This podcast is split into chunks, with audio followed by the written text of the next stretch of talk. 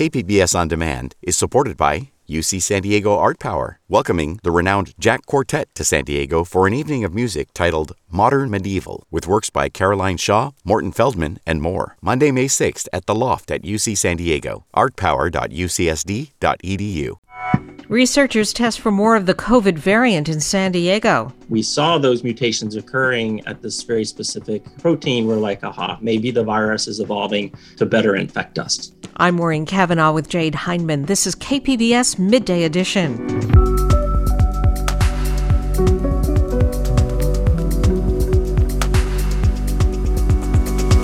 Governor Newsom's plan to reopen schools is met with both hope and caution.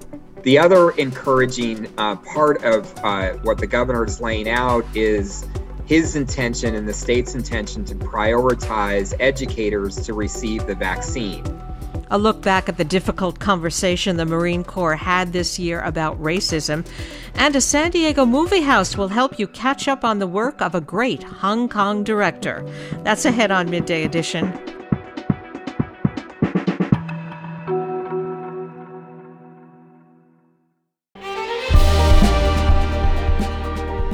Hi, I'm Bill Hoehn. And I'm Ted Hoehn. Over the past 50 years, our family has brought many world class dealerships to Carlsbad, including Mercedes Benz, Porsche, Audi, Honda, Acura, Jaguar, and Land Rover. That's right. This year we're celebrating 50 years in Carlsbad. So, on behalf of the entire Hoehn family, we want to thank San Diego. Throughout the years, We've taken tremendous pride in meeting and even exceeding our customers' automotive needs. We value the relationships with our clients and look forward to serving you for years to come. We invite you to visit one of the Hoehn Carlsbad dealerships or hoehnmotors.com.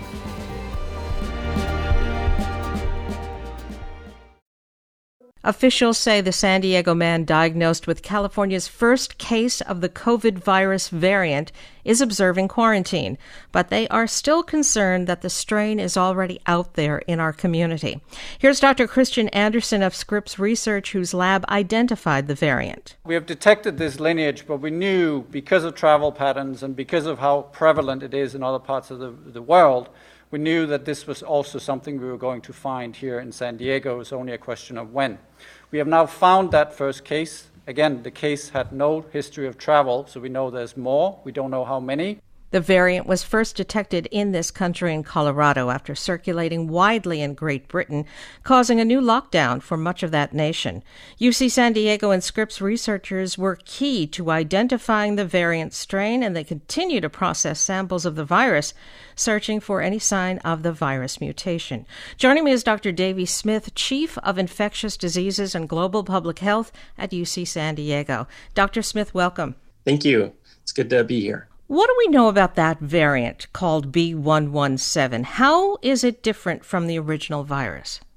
Yeah, so there's a few mutations uh, that are a little suspect. They occur at the protein of the virus called the spike protein, and that's the protein that uh, engages the virus to be able to infect the cell. So if there was a mutation that allowed the virus to become more infectious, more transmissible, then it would be most likely to to occur at that spike protein. So when we saw those mutations occurring at this very specific protein, we're like, aha, maybe the virus is evolving to better infect us.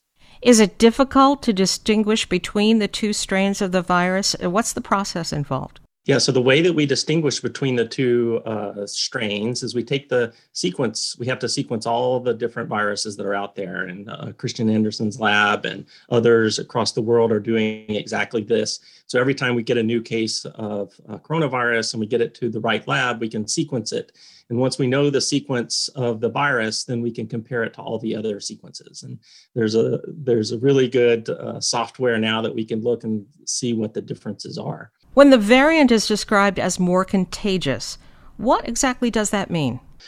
So, this is all from uh, epidemiologic studies. We just, in the UK, they saw that they had this new variant and it had these specific mutations at the protein that thought maybe it was more transmissible or infectious. And then they also saw that more people were getting that variant than other people getting the other variant. So, then that meant that uh, we could suspect that that variant was most was more transmissible than other variants. However, uh, it could be that the virus was just in the right place at the right time. It came in, it uh, there was a bunch of susceptible people there, and it spread very quickly amongst those susceptible people. So it looked like it was more infectious when in fact it just happened to be at the right place at the right time. So there's still more studies that need to be done to determine whether or not that variant is actually more infectious. How did Britain discover the variant? Have they been doing testing and sequencing that we have not? No, no, we, we've been doing the sequencing. They've been doing the sequencing. People in China, every place around the world has been sequencing their variants. And we've been looking specifically at the different mutation patterns that have been occurring. And they uh, identified this new variant, and it happened to start to rise in the number, the proportion of the number of cases. And they're like, aha, this might be a variant that has become uh, more evolved uh, for us, right? So since jumping from a bat into humans, the virus is trying to figure out how best to infect us. And perhaps uh, this mutation is one of those ways that the virus is learning. There have been complaints, though, that the U.S. is not testing these viruses as much as other countries, haven't there?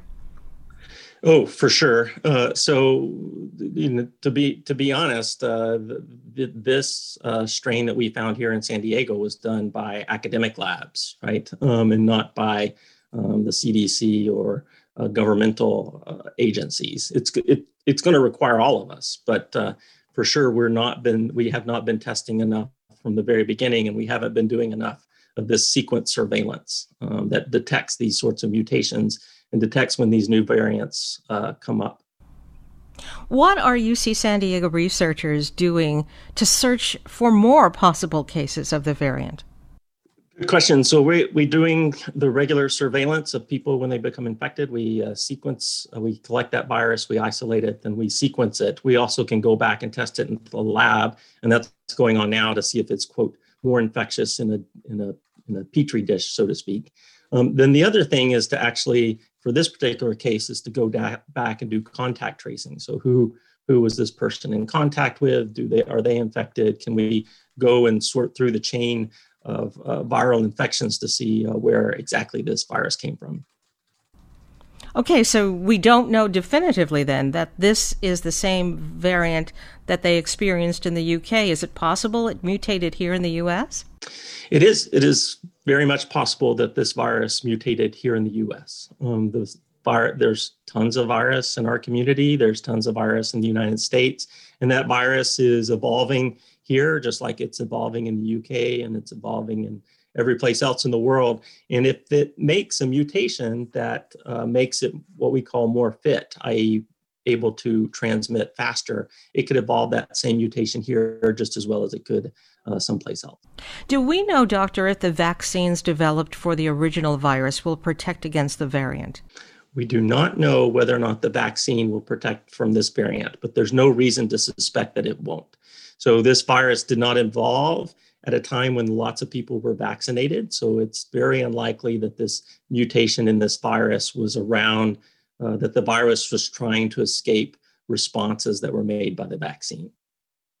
Now, health officials say that because the San Diego man who has tested positive for this variant has not traveled recently, that must mean the virus is circulating in the community. If that is true, what should we expect to see? Uh, well, it, there is virus circulating everywhere. It's not just this variant, but all the other variants that are out there as well. So I think we're still in the midst of a very, very tough summer, uh, tough winter. And if this variant is more infectious and it's circulating wildly, um, then we're going to just see more and more and more of this variant uh, in people who become infected. Um, it's just going to make the winter even rougher than it is. Is it possible this variant diagnosis could be an isolated incident? It could be. Um, it could be that this was an evolution that happened in this person or maybe a few people, and we were able to contain it um, in this group and it won't get out broadly. Um, that would be great. Um, but if it did evolve, then it's more, it could happen again. on its own, or it could have already gotten out and spread um, in our community. Okay, so Southern California is already under a stay at home order. Uh, many workplaces and businesses are closed, no public events are taking place. We're wearing masks, distancing, staying inside as much as possible. So, uh, uh, as an infectious disease expert, what more could we possibly do to try to keep this virus and this variant from spreading? Yeah, so if this variant is more infectious and able to spread more, then we need to really double down on the mask and socially distancing and not gathering for the holidays. Um, unfortunately, we were already starting to have uptick in cases before Thanksgiving, and then Thanksgiving people wanted to see family and friends, and there were less socially distancing gatherings going on and happening indoors, and that's the surge that happened um, that we're in the midst of right before Christmas. And then I think that that uh, fatigue of socially distancing and um, gathering, etc., happened also during those holidays, and that's what we're seeing. Going to be seeing this week. Um, I'm actually on service uh, this weekend at the hospital, and it's going to be a really rough time. But if this variant is more infectious, then we're going to have to really double down and be good about our using our masks and um, not getting close to one another and not being inside with other family members and friends. Okay, then I've been speaking with Dr. Davey Smith, Chief of Infectious Diseases and Global Public Health at UC San Diego. Dr. Smith, thank you. Stay safe and ha- try thank to you. have a happy new year. yeah, you too. Happy New Year.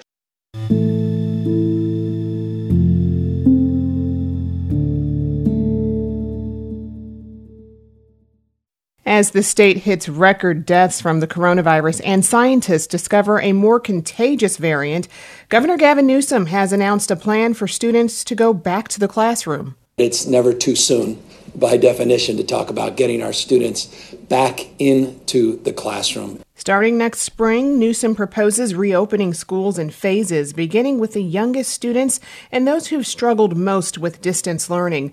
The governor is also promising $2 billion in state aid for testing, classroom ventilation systems, and personal protective equipment.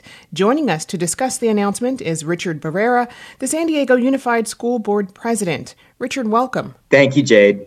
Uh, what's your reaction to the governor's plans for a phased reopening of schools beginning in February? Uh, we're in, we're encouraged by it. We sent a letter to the governor in early November that was signed by the leaders of our district, but also the other large urban districts in California. And what we asked the governor to do is to come up with a set of statewide standards uh, that would ensure the safe reopening of schools. And what we've seen in the governor's plan that he announced yesterday uh, were many of the core elements uh, that we had uh, advocated for in that letter. And foremost among them is the critical importance of regular testing. So, you know, we developed a partnership with UCSD uh, a couple of months ago that is designed uh, to be able to provide testing for every student and every adult on campus every two weeks. And we believe that that level of frequency of testing is not only necessary uh, to protect the health and safety of uh, people who are on campus, but is also maybe the uh, most important strategy to allow schools to open and to stay open. And, and in the governor's proposal, he is uh, acknowledging the critical need for testing at that scale. And so we were encouraged to see that. The other encouraging uh, part of uh, what the governor is laying out is his intention and the state's intention to prioritize educators to receive the vaccine. And so, if we could, as we work through this plan, uh, if we could get to the point that we can vaccinate every educator who needs to be on campus uh, when students come back for in person learning. And if we can be doing testing at the frequency uh, that's necessary to allow us to know who has the virus, uh, you know, when somebody comes onto campus, we think those two elements, uh, if we're able to be successful, uh, will uh, be the most important steps forward in allowing us to uh, get our kids back in our classrooms and to keep them there. Given there's a new, more contagious variant of the virus circulating in San Diego, uh, do you have any reservations about the timing of this announcement and the proposal to reopen schools for in person learning? Yeah, of course. You know, we're obviously in a situation where the virus is frankly out of control.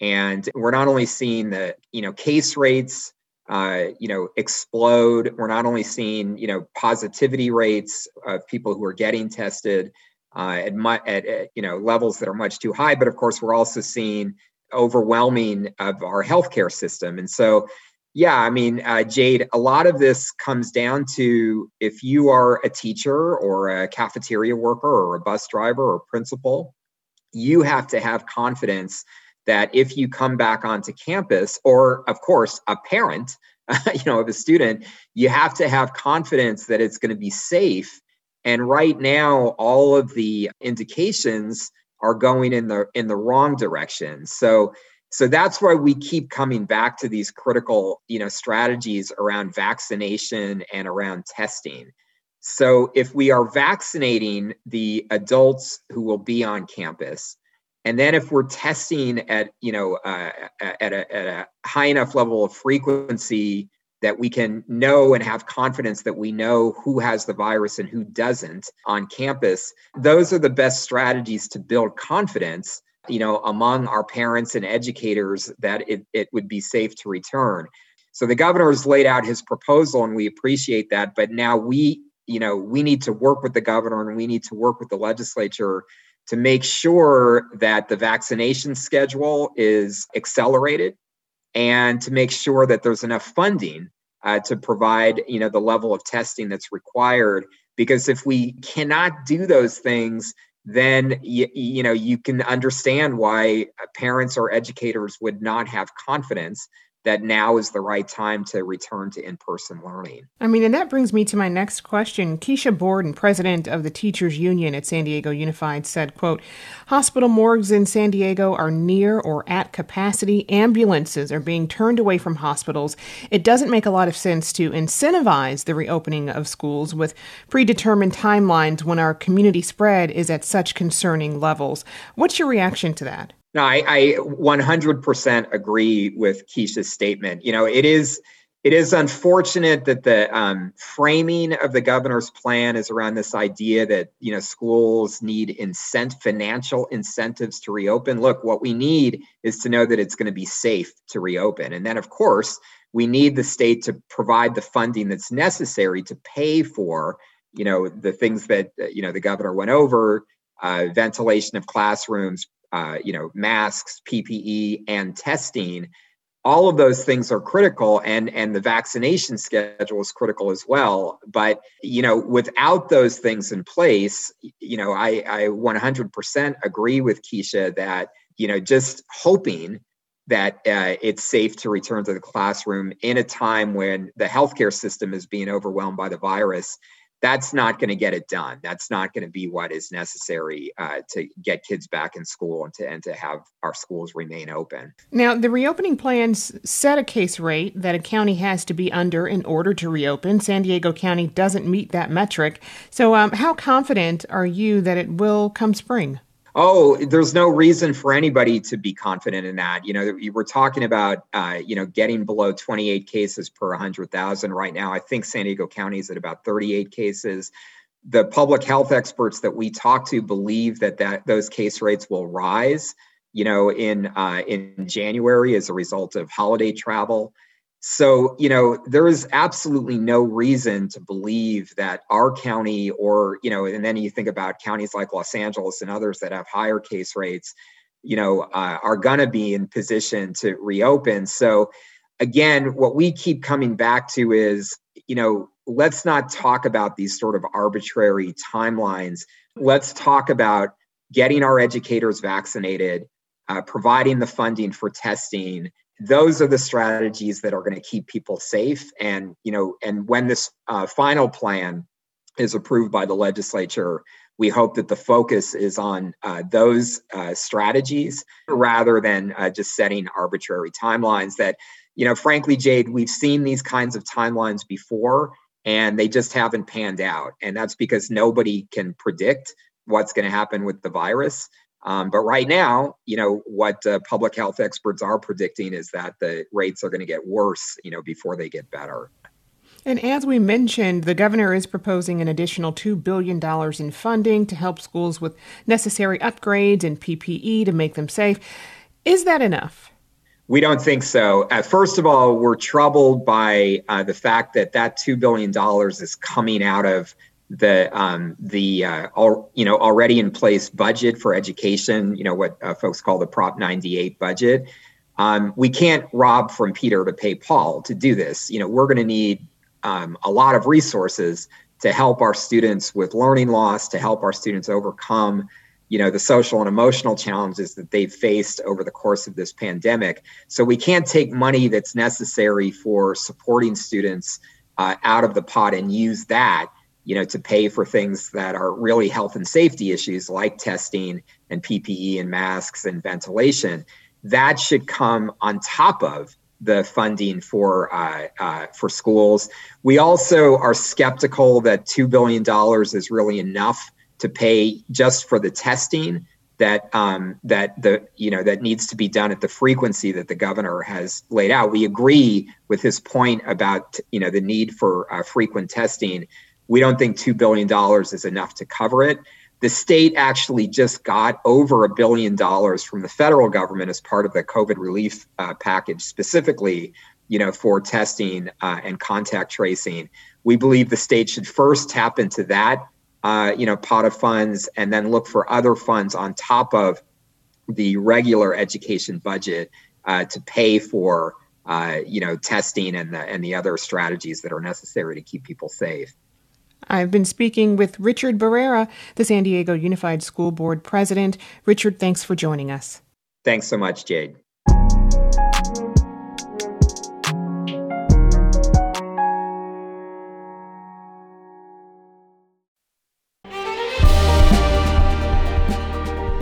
Hi, I'm Bill Hoehn. And I'm Ted Hoehn. Over the past 50 years, our family has brought many world class dealerships to Carlsbad, including Mercedes Benz, Porsche, Audi, Honda, Acura, Jaguar, and Land Rover. That's right. This year we're celebrating 50 years in Carlsbad. So, on behalf of the entire Hoehn family, we want to thank San Diego.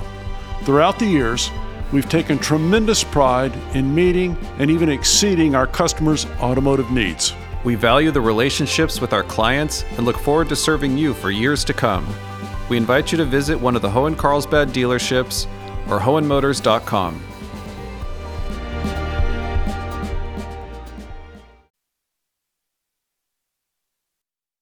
You're listening to KPBS Midday Edition. I'm Jade Hindman. Across the San Diego Unified School District, kindergarten enrollment is way down this year. Kids doing kindergarten remotely are supposed to learn to read, follow a teacher's instructions, work with peers, and stay on schedule, all for the first time and without the structure of being in a classroom or the patient guidance of a teacher. KPBS investigative reporter Claire Trageser says this is exacerbating inequalities that already exist among families who can afford to hire a tutor or have a parent around and those who can't. What's a good word that starts with a J? J- Jelly bean. Oh, yeah. it's very quiet in the Ramos household as four kids sit and work on their laptops. The living room has been completely remade into a classroom. There are word cards on the floor, charts on the walls, and a giant timer to help the kids stay on schedule. It smells like warm muffins, and pretty soon the kids stop to take a snack break. Is your class all done? You should have filled out huh? the table and you should Did your teacher say goodbye? Two families are in this learning pod. They've paid a private tutor $2,500 a month to guide their kids through online lessons each day, plus come up with extra activities. She moves between the kids to see if they need help. The first day, the kindergartners, their face was just like, what's going on? Like, actually, one of them was even like on the verge of tears. There are two kindergartners in this learning pod, and she says they especially need her help.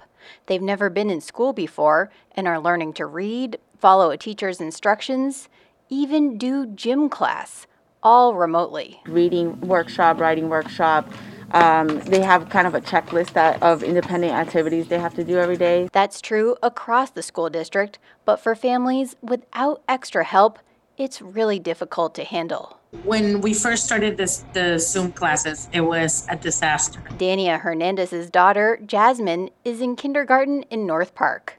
She can't work from home, so her plan was to have her mother help Jasmine with online school.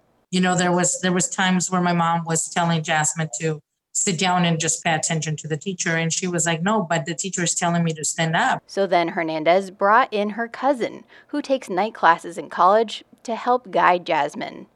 It's better, but there's still lots of issues. She had a couple fits because she was like, I know the answer, I know the answer, but there's there's too many kids. Hernandez is worried about her daughter being so stressed out, but also about her falling behind. I, I thought about just pulling her out. I'm just like, okay, maybe I just pulled her out. But then at the same time, I'm thinking, no, maybe just a little bit that she's getting, or maybe the assignments and the, the one on one that she's getting from my cousin, it is helping her. Across the district, kindergarten enrollment is way down. There ended up being about 2,500 fewer students than expected, and two thirds of that drop were kindergartners. In some cases, you know, we think parents are making a conscious decision to not enroll uh, their students. Um, but we think that there are other cases where, uh, you know, parents just might not be clear about the process. Richard Barrera is vice president of the San Diego Unified School Board.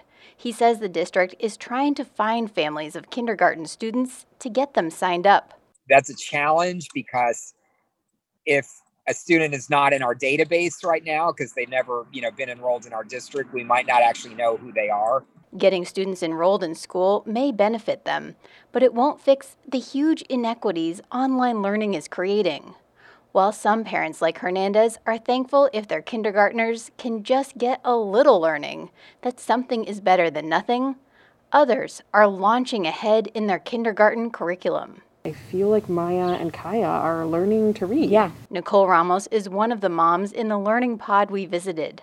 She says, all things considered, it's going really well. The kids every morning wake up and they're just they're excited for school. They're excited to see their friends. In fact, even if her kids' school reopened, she's not sure she would send them back because she doesn't want to disrupt the routine they've established. Claire Trageser, KPBS News.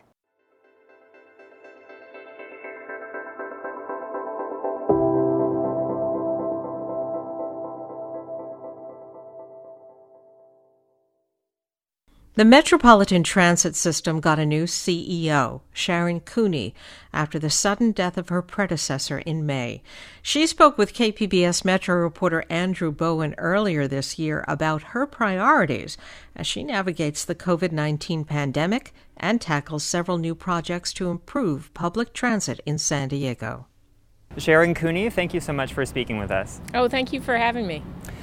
So, you took the helm at MTS in a time of real crisis. The COVID 19 pandemic has hurt your ridership, it's hurt your finances. What are your priorities as you try to navigate this really difficult time? It's been a challenge, but you know, it's been great being part of such a great team at MTS. Um, we get through it together. I think one of my hi- highest priority is to continue with the excellent level of service that we've provided um, pre-COVID, um, to make sure that we continue to be the best uh, transit agency, um, to continue to reach all of the goals for things like ridership um, as people come back to work, make sure that we have a really great on time performance, um, all of the things that matter to people when they're choosing transit for their commute and their, their daily lives. What are the biggest barriers to recovery for MTS? Well, I think the big challenge is making sure that our customers and our employees are safe. I mean, that's a high priority as well. Um, it underlies everything we do.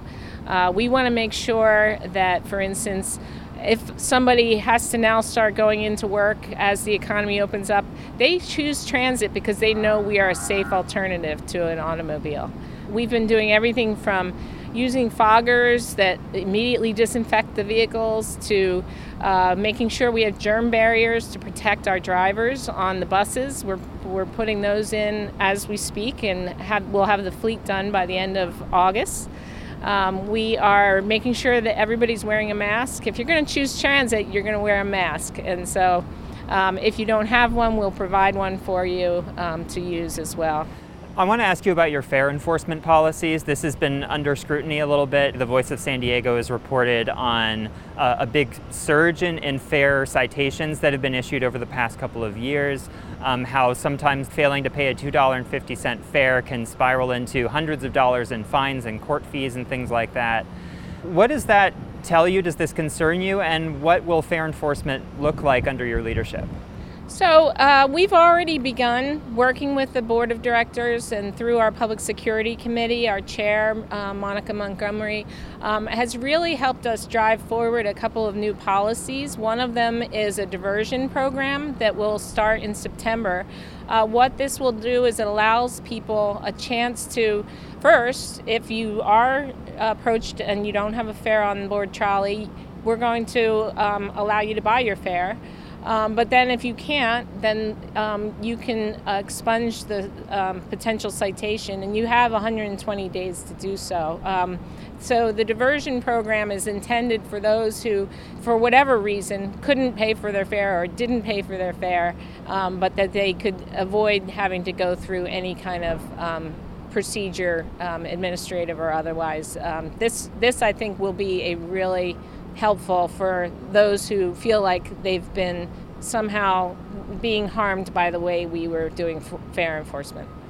Your predecessor, Paul Jablonski, passed away really suddenly in May, and you had worked with him for many years. What did you learn from him? Well, I learned a lot about transit, obviously. I wasn't in transit before I started here at MTS, um, but I learned a lot about the nuts and bolts. But I think more than that, I think I learned the value of team building and really understanding that it's not just one person, it's everybody pulling together to become the most effective, excellent transportation system that we possibly could be. So that's what I learned from him, and um, I'm hopeful to bring that forward in my own leadership. All right, well, Sharon Cooney, thank you so much for speaking with KPBS. You're welcome, and thanks for having me.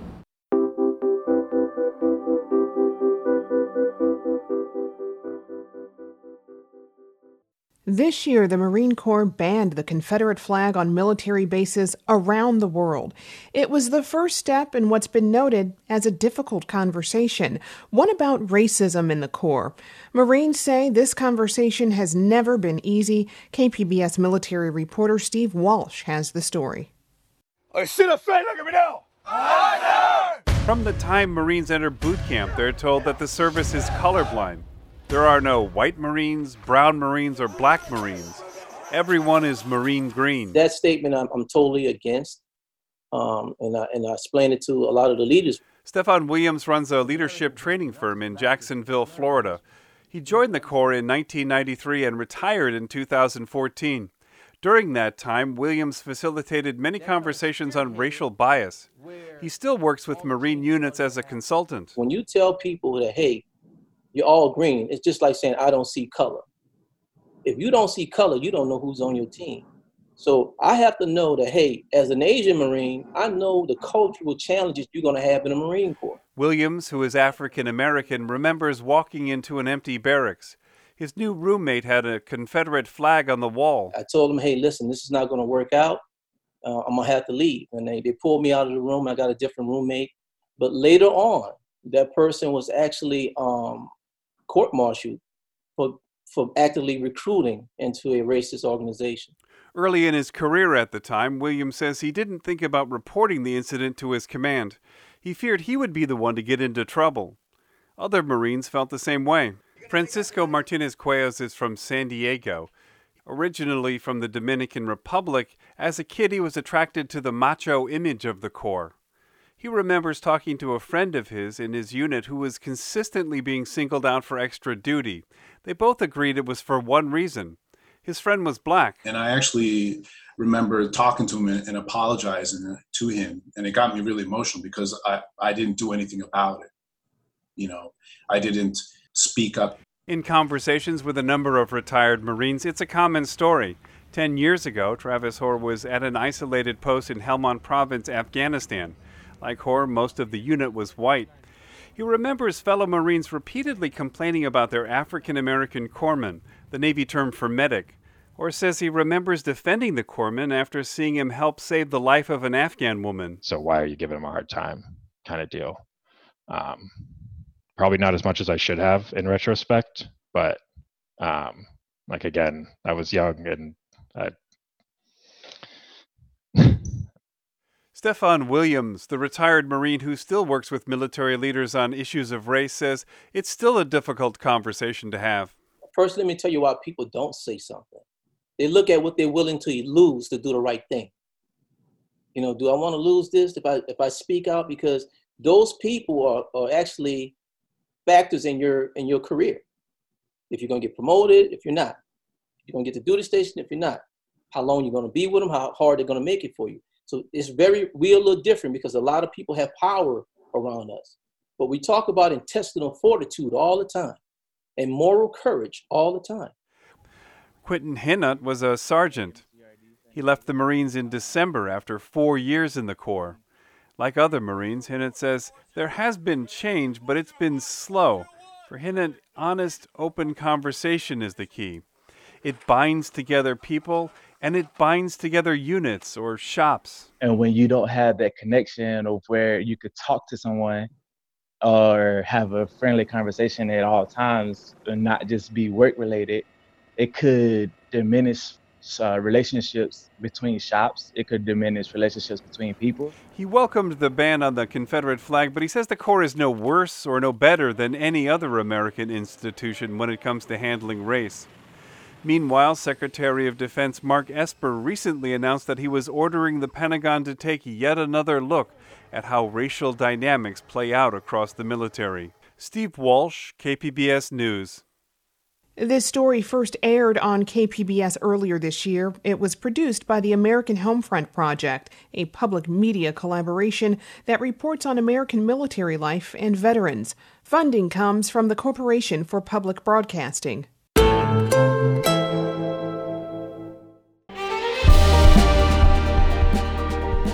Hi, I'm Bill Hoehn. And I'm Ted Hoehn. Over the past 50 years, our family has brought many world class dealerships to Carlsbad, including Mercedes Benz, Porsche, Audi, Honda, Acura, Jaguar, and Land Rover. That's right. This year we're celebrating 50 years in Carlsbad. So, on behalf of the entire Hoehn family, we want to thank San Diego. Throughout the years, we've taken tremendous pride in meeting and even exceeding our customers' automotive needs. We value the relationships with our clients and look forward to serving you for years to come. We invite you to visit one of the Hoehn Carlsbad dealerships or Hoehnmotors.com. This is KPBS Midday Edition. I'm Maureen Cavanaugh with Jade Hindman. KPBS arts reporter Beth Accomando has been tracking the career of Hong Kong director Wong Kar Wai for decades. So when Janus Films restored seven of his films for a streaming collection called The World of Wong Kar Wai, she jumped on the opportunity to share some archive interviews with Wong and two of his actors. Here's an excerpt from her Cinema Junkie podcast that she hopes will inspire you to check out Wong's lushly romantic films. When it comes to romance, I'm a cynic. But there's one contemporary filmmaker who can make me swoon, and that's Wong Kar Wai. Since his directorial debut in 1988, Wong has been sweeping audiences off their feet with his intoxicating style. In person, Wong cuts a romantic figure with his spiky haircut, a cherished cigarette smoldering between his fingers, and ever present shades. And he's very mysterious on the set. I don't know what happened behind those sunglasses. Maybe he's sleeping. That's actor Tony Leung. He's worked with Wong for more than a decade. Working with him is very challenging, especially without a full script. And we develop everything. I mean, in the character and the stories in the set. And it's fun to do that because not much director do movies that way. And he's so unique. And the most interesting thing is even you you know very well about your character after you finish all the shootings but you will never have an idea of what the story is about because he will do that in the editing room Whipping up heady romantic cocktails in the editing room is something Wong does exceptionally well. Wong's films are not romantic in the Hollywood sense of boy meets girl, boy loses girl, boy gets girl back. His films are about an aching romantic longing. In Days of Being Wild, a man is condemned to aimless wandering in search of the woman he will love best. In Chungking Express, two young men try to forget, with great difficulty, the women who have dumped them.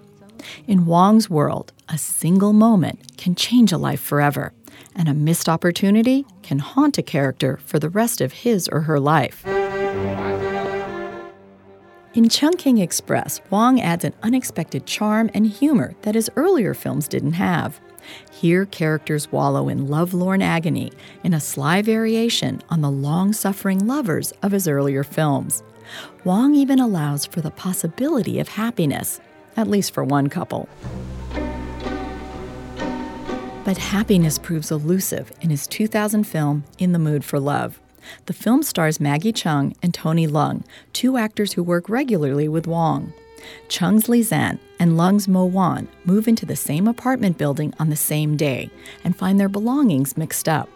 Despite the cramped quarters of the building and the close proximity of other people, we immediately sense the isolation of these two characters. Chung explains her relationship in the film as very romantic but painful. You feel that the love is so strong, but then there's no love. The love doesn't exist at the same time. It's all kind of like in their own imaginations. It's real and surreal at the same time for me. His films can easily be enjoyed as visual and audio sensations in which sound and image break free from conventional storytelling. They also seem like dense, exquisitely clever music videos where image and music blend seamlessly to create a mood. And music is always crucial to a Wong film, for in the mood for love, he turns to Nat King Cole to set the tone. Siempre que te pregunto que cuando, como y dónde, tú siempre me respondes, quizás, quizás, quizás. The fact that the song is in Spanish, yet somehow familiar, reflects the way Wong depicts romantic relationships. They can seem familiar, yet at the same time distant and removed. Combining music and image is an essential part of Wong's work. Finding the perfect match is crucial to setting the right mood, says Maggie Cheung. When they were shooting in the mood for love, Wong paired up gorgeous slow motion images with music just for the actors to watch the dailies from each day's filming. I remember we used to be in the office looking at the dailies, and he would put on the music that he's chosen for the film now, and we'll be looking at those images, and those were the first exciting images that we saw. It's like this is it, this is it. But you know, it's not a film. It's it's like a montage. It's beautiful to look at, but it's not a film. But we held on to that mood all the way through for the film. But Wong's music for Chungking Express struck a much lighter note because the lovesick character played by Faye Wong brims with dreamy romanticism. I start uh, Chungking Express with the idea that I would use California Dreaming because to me it is very much have the same spirit of Chungking Express, which is very 70s and uh, very simple-minded.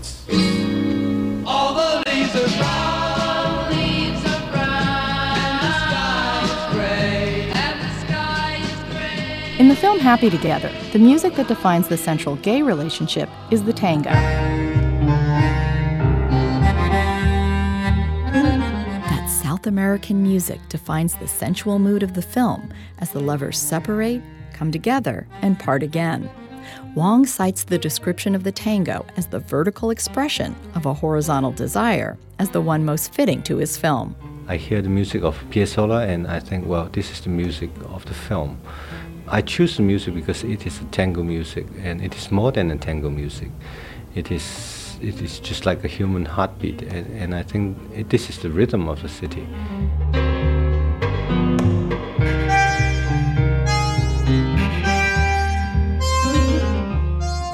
If the titles of Wong's films, from Happy Together to In the Mood for Love, sound more like the titles of songs, maybe that's because he likes to think of himself as a jazz musician and his hip improvisational films like jam sessions.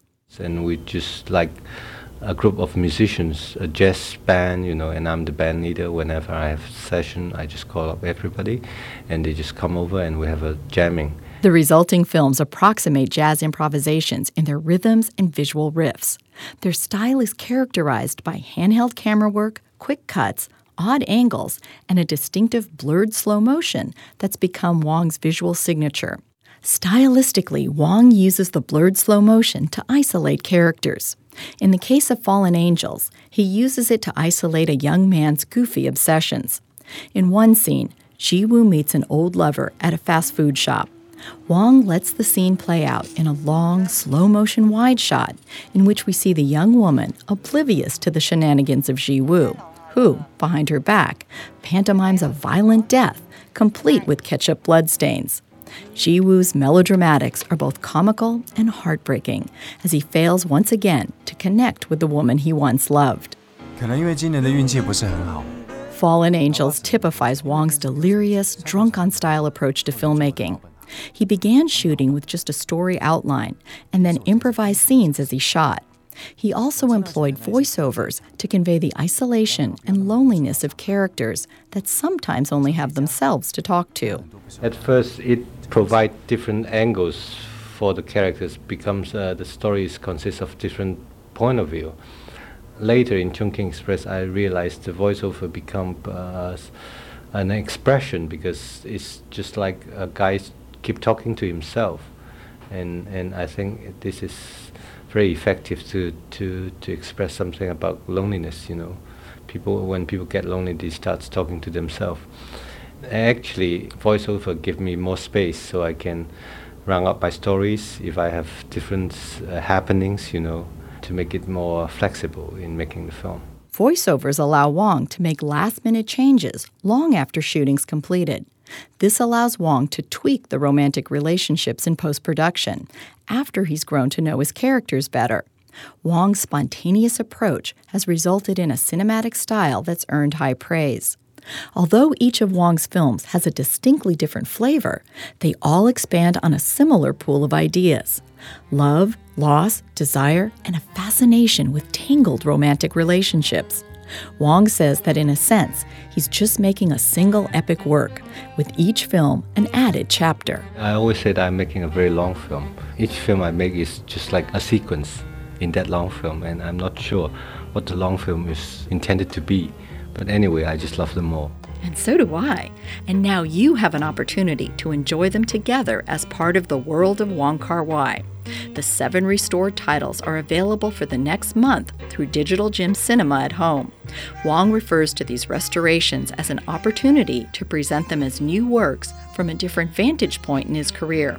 So, whether you're familiar with his films or completely new to his work, this is a great opportunity to surrender to his rapturous romanticism. The seven restored films in the World of Wong Kar Wai collection are available for the next month through Digital Gym Cinema. KPBS On Demand is supported by Bill Howe Plumbing, Heating and Air, Restoration and Flood Services. Family owned and operated for three generations, Bill Howe has been serving the plumbing, heating and air, and water damage needs of the San Diego area since 1980. With their fleet of trained professionals, Bill Howe has the ability to service all major and minor plumbing and HVAC emergency needs 24 hours a day, 7 days a week. Bill Howe is committed to providing excellent service to their customers with transparent quotes and attention to detail on every job. Whether you're in need of an HVAC installation, plumbing, or water damage restoration in San Diego, they offer the convenience of scheduling an appointment over the phone, online, or through live chat on their website. Call 1 800 Bill Howe or visit BillHowe.com because we know how.